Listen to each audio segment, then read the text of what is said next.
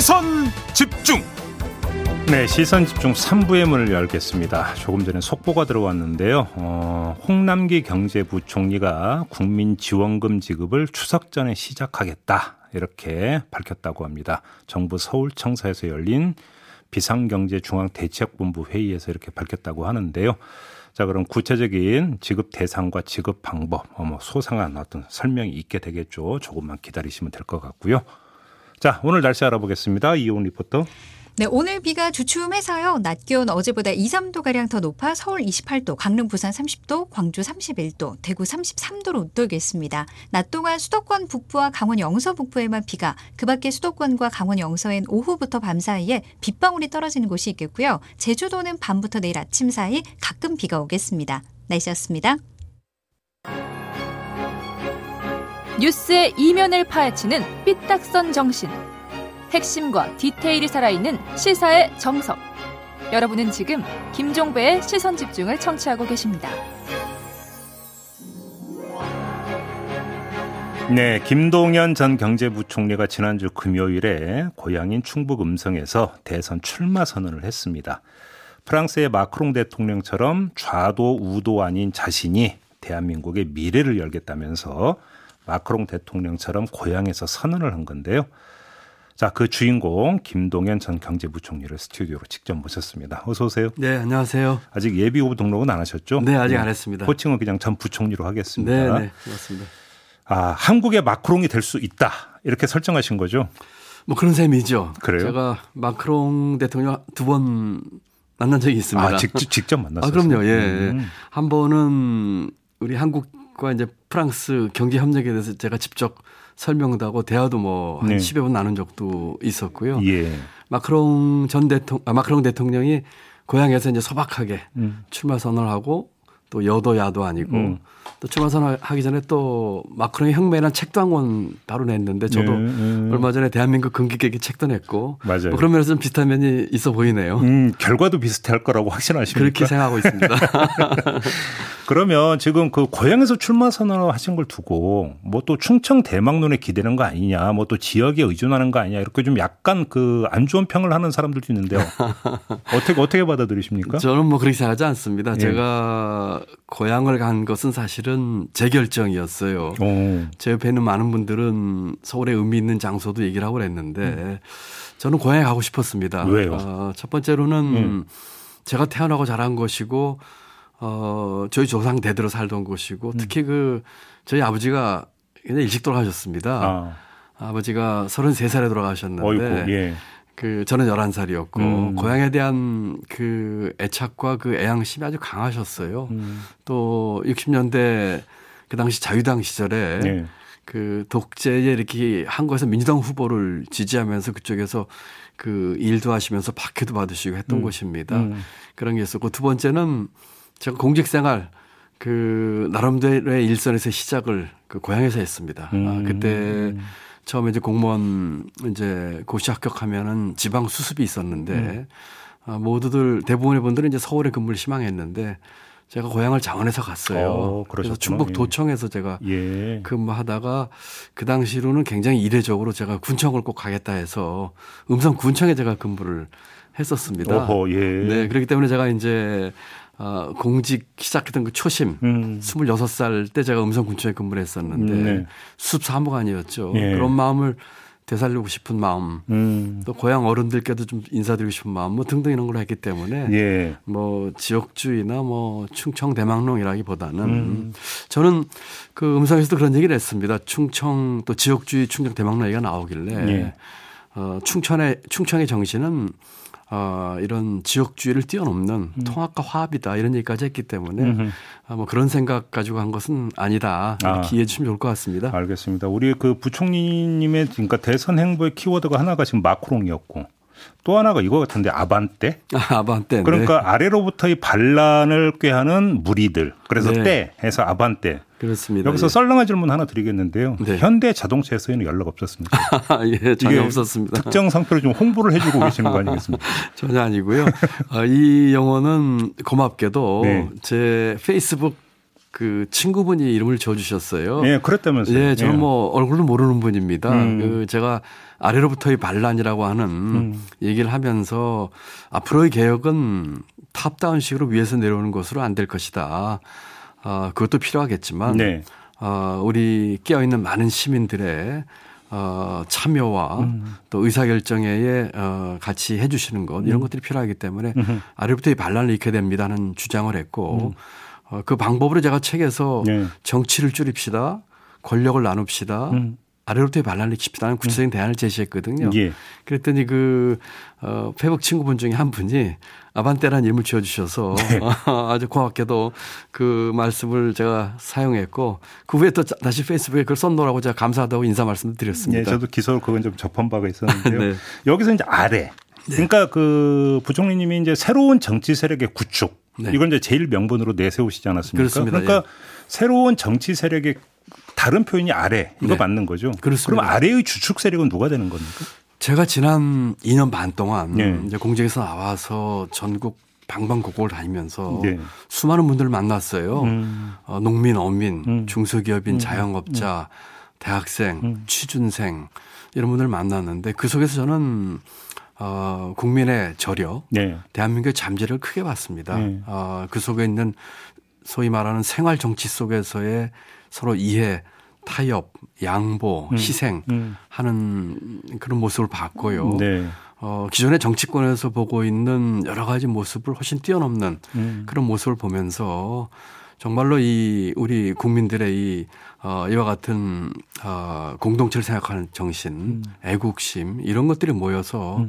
지금의 이 보수와 진보 또는 정권 재창출이냐 또는 정권 교체를 놓고 싸우는 이 판을 뛰어넘는 어, 그런 에너지가 나올 수 있겠다라는 저는 확신을 갖게 됐습니다. 예, 예. 그래서 이런 분들 또 많은 분들이 지금도 어, 그때 만났던 분이 지금도 만나면 성원해 주고 계신데 이런 분들의 어떤 어, 생각과 어, 에너지를 어떻게 모을 수 음, 있을까 음. 하는 생- 생각에서 이제 아르부터의 반란을 얘기를 하게 됐고 예. 이것을 새로운 어떤 뭐 세력화라기보다는 음. 우리 국가를 변화시키는 원동력으로 좀 삼았으면 좋겠다 음. 하는 생각을 하게 됐습니다.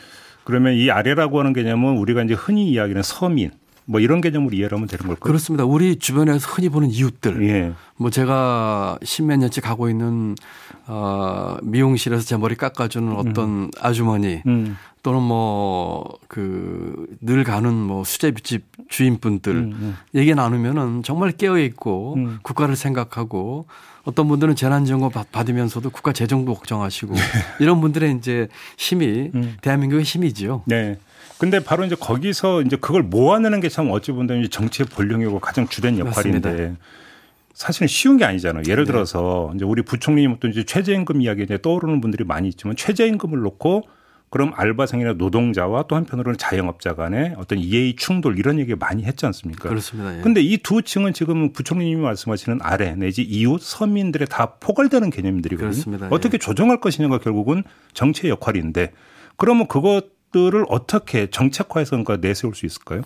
예를 들면 뭐 최저임금 같은 문제는 네. 음, 아, 저희가 그 급격한 인생을 인상을 2018, 19년도에 하면서 여러 가지 갈등을 빚었는데 예를 들면 이런 거죠.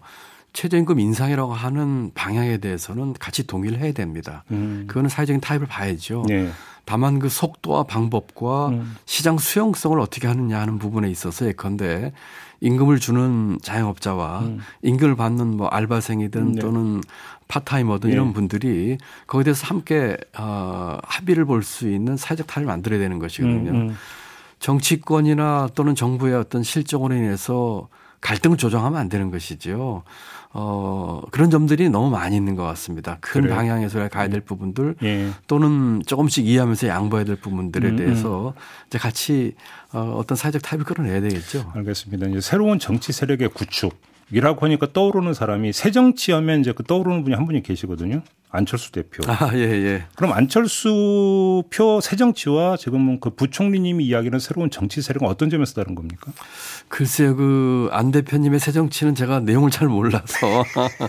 아, 그, 잘 모르시는 겁니까? 네, 뭐 처음에 시작하셨을 때와 지금이랑도 같으신 건지. 아, 예. 어, 저는 이번에 이제 정치 창업이라고 할까 이를 선언하면서 네.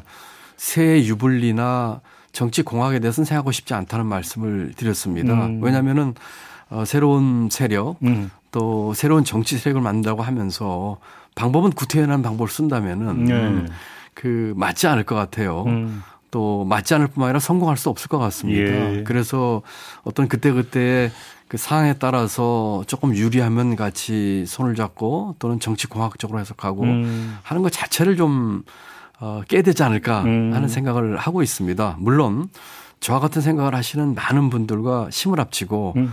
어, 그렇게 해서 또 연합도 하고 또 아까 말씀드린 그 앵커께서 말씀하신 우리 서민 주변에 있는 분들 같이 그 힘을 모으면 참 좋겠습니다. 누구와도 힘을 모으고 싶습니다. 네. 그렇지만 기존의 어떤 정치 문법은 음. 하지 않는 게 어, 제가 네. 생각하는 길입니다. 알겠습니다. 그래서 안철수 대표와 안 만나겠다고 딱 자르신 겁니까? 그래서 다시 말해서 안철수 세력은 새로운 정치 세력이 아니다라고 보신 겁니까? 뭐 딱 자르기보다는요. 네. 어, 그건 뭐 제가 그 또 그쪽 분에게 대해서 신뢰되는 표현이고요. 음. 어, 그런 식의 얘기가 있을 적에 네. 기존의 어떤 어, 상황에 따라서 유불리에 따라서 이렇게 어, 판단하고 음. 힘을 모고 하는 것보다는 네. 어, 제가 생각하는 가치와 철학을 가지고 뚜벅뚜벅 제 길을 가겠다. 음. 뭐 이렇게 이해해 주시면 좋을 것 같습니다. 알겠습니다. 근데 이제 정치의 무대라고 하는 게 한편으로는 여의도일 수도 있고 또 한편으로는 광장일 수도 있는 거 아니겠습니까? 네네. 그러니까 아래로부터의 정치라고 이야기하면 이제 얼핏 떠오르기 쉬운 게 이제 광장에서의 정치, 운동으로서의 정치를 떠오르기 쉽지만 하지만 또 그 부총리님께서 이제 대선에 출마를 하시고 제도의 정치를 시작을 하시는 거잖아요. 그렇게 놓고 본다면 기존의 정치 문법이나 이런데 또 익숙한 물론 구태에 찌들지는 않았으면서도 익숙한 그런 정치인들의 조력은 또 필요한 거 아니겠습니까?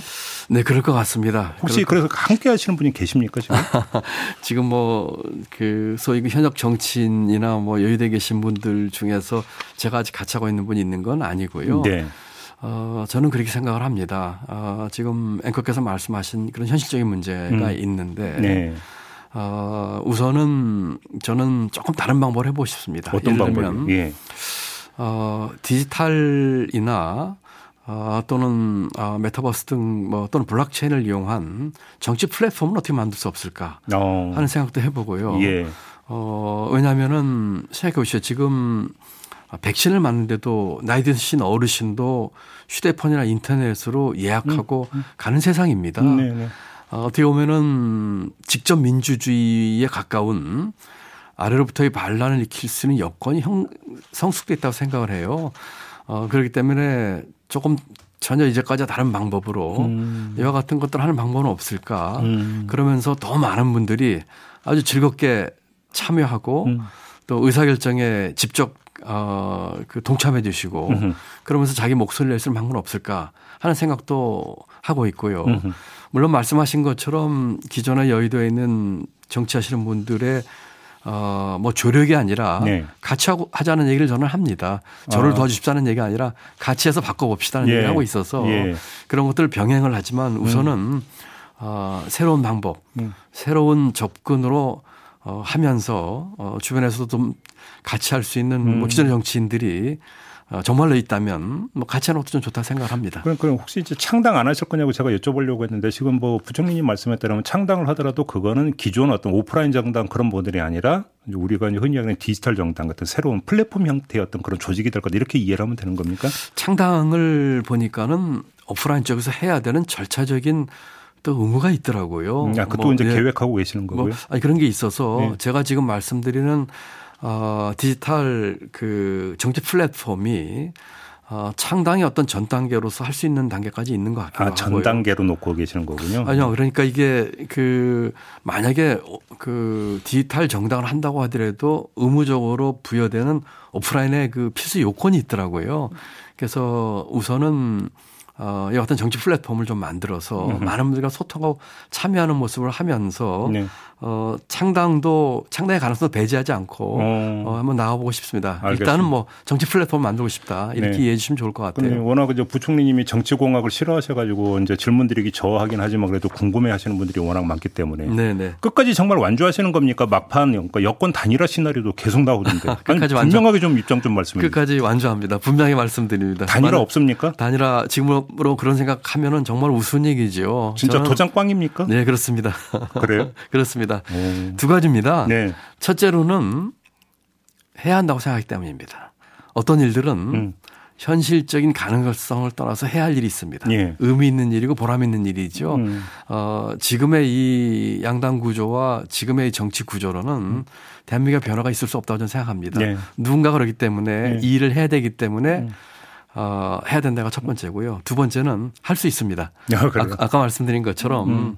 제가 만난 수많은 우리 그 이웃들 우리 형제 자매들 시민들 음. 그 속에서 내연하고 있는 이 변화에 대한 갈망과 어떻게 보면 분노 음. 여기 어떤 인계점을 넘어서면은 엄청난 힘이 발휘할 거예요. 알겠습니다. 그래서 저는 해야 될 일이다. 두 번째는 할 수 있다. 그렇게 하고 알겠습니다. 있습니다. 저 많은 분들에게 알리기 위해서는 노출이 많이 되셔야 되고 네네. 가장 좋은 방법은 이제 TV 토론에 이제 그 합류를 하시는 것일 텐데 여기는 네네. 자격 요건이 있습니다. 네네. 보통 이제 평균 지지율 5% 이상이라는 자격 요건이 있는데 달성 가능하시겠어요? 가능합니다고 저는 봅니다. 지금 이제 뭐 시작하니까 뭐 시작은 미미하고 제가 뭐 거대 장당에 거대 정당에 음. 몸을 담고 있는 것도 아니고 네. 어 이제 시작이지만 아 이런 생각이 많이 알려지고 음. 아까 말씀드린 것처럼 아래부터의 반란과 같이 할 수 있는 분들이 어 힘을 합쳐주면은 저는 충분히 가능하다고 보고요. 네. 그런 질문을 지난번 음성에서 받아서 네. 제가 짧은 시를 하나 인용을 했어요. 예. 조동화 시인의 예. 나 하나 꽃 피어라는 시인데 네. 어, 한 구절만 제가 인용을 드린다면 이런 내용입니다. 나 하나 물들어 산이 달라지겠다고 말하지 말아라. 음. 내가 물들고 너도 물들면 결국 온 산이 활활 타오르는 것 아니겠느냐. 음. 산을 활활 타오르게끔 하겠습니다. 알겠습니다. 마지막으로 이 질문을 좀 드릴게요. 우리 네네. 부총리님 인가, 인가 행보와 관련하면 항상 따라붙는 두 분이 윤석열, 최재형 두 예비 후보 아니겠습니까? 네. 이분들의 그 대선 행보를 평가해 주신다면 어떻게 평가해 주시겠습니까? 아, 제가 그 권력 기관이나 또는 아, 그 헌법기관장이 임기 전에 나오셔서 정치하는 것에 대해서도 말씀을 좀 드린 바가 있었고 예. 또 하나는 뭐 그것보다도 어떤 비전과 어떤 아 컨텐츠를 가지고 나오셨는가에 대한 얘기를 어늘 뭐 음. 얘기 나올 때마다 한두 번 드린 적이 있습니다. 음. 어 이것이 단순한 어 정권의 교체나 또는 정권에 대한 비판이나 음. 특히 이제 자기가 몸담았던 그런 것만으로 이렇게 음. 어 어떤 대선 행보를 하시는 것보다는 예. 정말 국가를 어떤 비전으로 끌고 갈 것인지 음. 어, 우리 사회의 이 구조적으로 20여 년 이상 쌓여온 이 문제를 어떻게 풀 것인지에 대한 예. 해법과 대안을 제시를 하면서 예. 어, 국민들에게 보여주시고 평가받는 것이 저는 맞다고 생각을 하고 예. 그런 면에서 저는 이분들뿐만이 아니고 음. 다른 대선 후보 많은 분들도 과거 얘기 남 흠집, 얘기- 흠집 얘기나 음. 네가티브가 아니라 미래 얘기 또 우리의 먹거리인 경제 얘기 음. 또 우리 글로벌 얘기 누가 이 글로벌 얘기 하시면 한 분도 안 계시거든요. 네네. 이런 문제에 대해서 얘기를 하고 함께 토론하고 평가받아야 된다고 생각합니다. 알겠습니다. 마무리하죠. 고맙습니다. 네, 감사합니다. 지금까지 김동연 전 경- 경제부총리와 함께했습니다. 세상을 바로 보는 또렷하고 날카로운 시선. 믿고 듣는 진품 시사. 김종배의 시선 집중.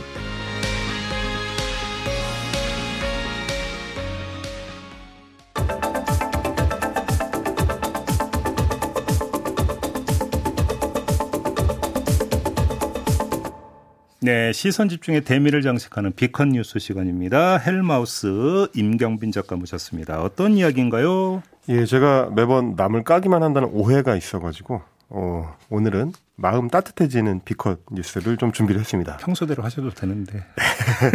어떤 얘기인데요? 따뜻한 얘기 일단 오디오부터 한번 들어보시죠. 인적이 드문 새벽 충북 청주의 한 원룸 밀집가. 차에서 내린 남성이 식당 앞으로 다가갔다가 무언가를 발견하고 전화를 겁니다. 곧바로 순찰차 한 대가 들어서고 119 구급차도 따라옵니다. 고양이 울음과 비슷한 소리가 들려 주변을 살펴보다 식당 앞 음식물 쓰레기통 안에서 갓난 여자 아기를 발견한 겁니다. 그 주변에 이제 훌씨 비춰가지고 봤는데 고양이가 안 보이더라고요. 갇혀 있나 보다 해가지고 고양이 꺼내주려고 뚜껑을 열었는데 이제 그 안에 이제 아기가 들어있던 거죠.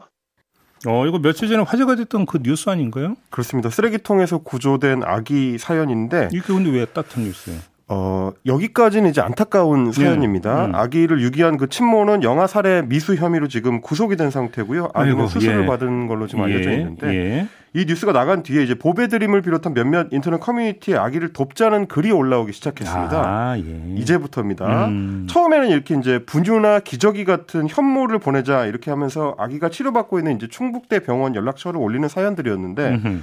어, 실제로 알아보니까 이제 아기가 치료 중이라서 분유를 먹일 수가 없고 기저귀 같은 건 이제 충분하다 이 공- 정보가 공유가 되면서 오. 어, 치료비를 지원하기 위한 모금 쪽으로 이렇게 독려를 하는 글들이 또 추가로 올라오기 시작했습니다. 아, 그래서 반응이 좀 폭발적이었나요? 예, 그 아기를 위한 모금 계좌를 열었다는 그 충북 사회복지 공동기금 쪽에 제가 취재를 좀 해봤는데 예. 그야말로 전국 각지에서 많은 분들이 문의를 하고 또 참여를 하셨다고 합니다. 음. 예, 그 내용도 직접 한번 들어보시죠. 단순히 한 사람을 위한 모금으로는 굉장히 좀 많이 들어왔고, 네네, 전화 문의나 이런 부분도 굉장히 많이 들어온 편이에요. 지금 저희가 전화를 받았을 때, 어떻게 알고 전화 주셨는지 지금 여쭤보면은, 뭐 평택, 뭐 여수, 광주, 뭐 경남 이렇게 전국적으로. 자, 이렇게 전국에서 모금이 몰려들고 있다고 하는데 예. 어, 어제 오전 11시에 최초로 입금을 시작을 해 가지고요. 오후 5시까지 6시간 정도 집계했을 때 211건, 무려 1,465만 2천 원이 모였다고 합니다. 오, 예. 아, 모금 액수도 보니까 뭐 3천 원부터 100만 원까지 다양하게 그야말로 예. 어, 마음들이 십시일반 모였다 이렇게 볼수 음, 있을 것 네네. 같고요. 이 모금 계좌는 애초에 이제 기부 대상이 딱 그 아기로 정해져 있는 목적 계좌라서 어, 모금액 전액이 오직 아기를 위해서만 사용된다라고 네, 네, 합니다. 네. 그래서 이제 치료비 중에서 의료보험이 되지 않는 비급, 비급여 항목들에 이제 우선 집행을 하고요. 어, 남는 금액이 있으면 아기가 시설에 입소를 할 때 뭐 기저귀나 분유 같은 필요 물품들로 이제 제공할 예정이라고 합니다. 그러다 예. 보니까 예. 어, 구속된 친모가 이 모금액에 접근할 수 있는 어, 접근할 수가 없는 구조로 어, 설계가 돼 있다는 거고 네. 충북대 병원 측에도 확인을 해봤더니 아직은 아기가 이제 이름은커녕 출생 신고도 안 돼 있는 상황이라서 예. 행여 환자로 우선 등록을 해가지고 어, 치료비 혜택을 받을 수 있을 것 같 다. 아하. 뭐 이런 상황이고 지자체도 어, 적극적으로 나서가지고 음. 아기 치료와 뭐 지원 방안을 논의 중이다라는 소식을 좀 전달받을 수가 일단 있었습니다. 가장 궁금한 게 아이 상태인데 지금 뭐 상태는 어떻다고 합니까? 어, 그것도 이제 충북대 병원 쪽에 얘기를 들어봤는데 일단은 1차 봉합 수술은 잘 끝났는데 네. 아직 폐혈증 증상이 남아 있어서 아, 그리고 예. 이제 염증 수치도 꽤 높게 나오고 있는 상태라서 네. 어, 이게 생명이 완전히 안전해졌다, 안정화가 됐다라고 얘기하기는 좀 어려운 상태라고 합니다. 아이고 예. 일단은 어제부터 자가 호흡을 시작한 수준인데 오늘 추가로 소독을 진행하면서 2차 수술 일정을 잡아보겠다. 이게 이제 담당의 소견이었습니다. 아, 일단 빨리 건강 찾는 게 이제 가장 급선무 아니겠어요? 네. 그렇습니다. 예. 어, 무사히 좀 회복이 됐으면 좋겠는데 음. 어제 저도 취재를 하면서 그 모금에 참여한 시민들, 뭐 병원 관계자들이나 공동 모금의 관계자들 이런 분들이 모두 한 마음으로 아기를 걱정하는 게 느껴져서 네. 뭐 가끔 이제 울컥한 순간들이 있었는데 네. 특히 저는 모금에 참여한 시민들이 아기한테 보낸 메시지들이 감동적이었습니다. 아, 예. 어, 지금 보시는 것처럼 뭐 아가야 힘내, 네. 뭐 건강해 아가, 음. 아기야 아프지 말으렴, 아기야 행복해, 건강하게 꼭 이겨내 이런 어, 메시지 하나 하나가 마치 아는 이웃집 아기한테 말을 건네듯이 좀 따뜻한 마음들이 모여 있었고요. 네. 어, 원래 이제 아기 하나를 키워내기 위해서 마을 전체가 필요하다고 하는데 이번에 구조된 아기는 그야말로 온 나라의 이웃들이 함께 키워낸 건강한 아기가 될 것 같다. 그런 좀 어, 믿음이 생기기도 했습니다. 아, 뭐 정말 따뜻한 소식이네요. 근데 따뜻한 소식 바탕에는 또 참 안타깝고 화나는 것도 있는 거 어떻게 자기 자식을 네. 어떻게 그럴 수가 있는가? 이 모금은 이제 10월 말일까지 진행이 된다고 하니까 혹시 네. 뭐 참여하실 분들은 문의를 충북 모금회 쪽으로 하시면 될 것 같습니다. 알겠습니다. 수고하셨습니다. 감사합니다. 네, 헬마우스 임경빈 작가였습니다. 네, 오늘 방송 마무리하고 유튜브 연정 방송을 이어가겠습니다. 고맙습니다.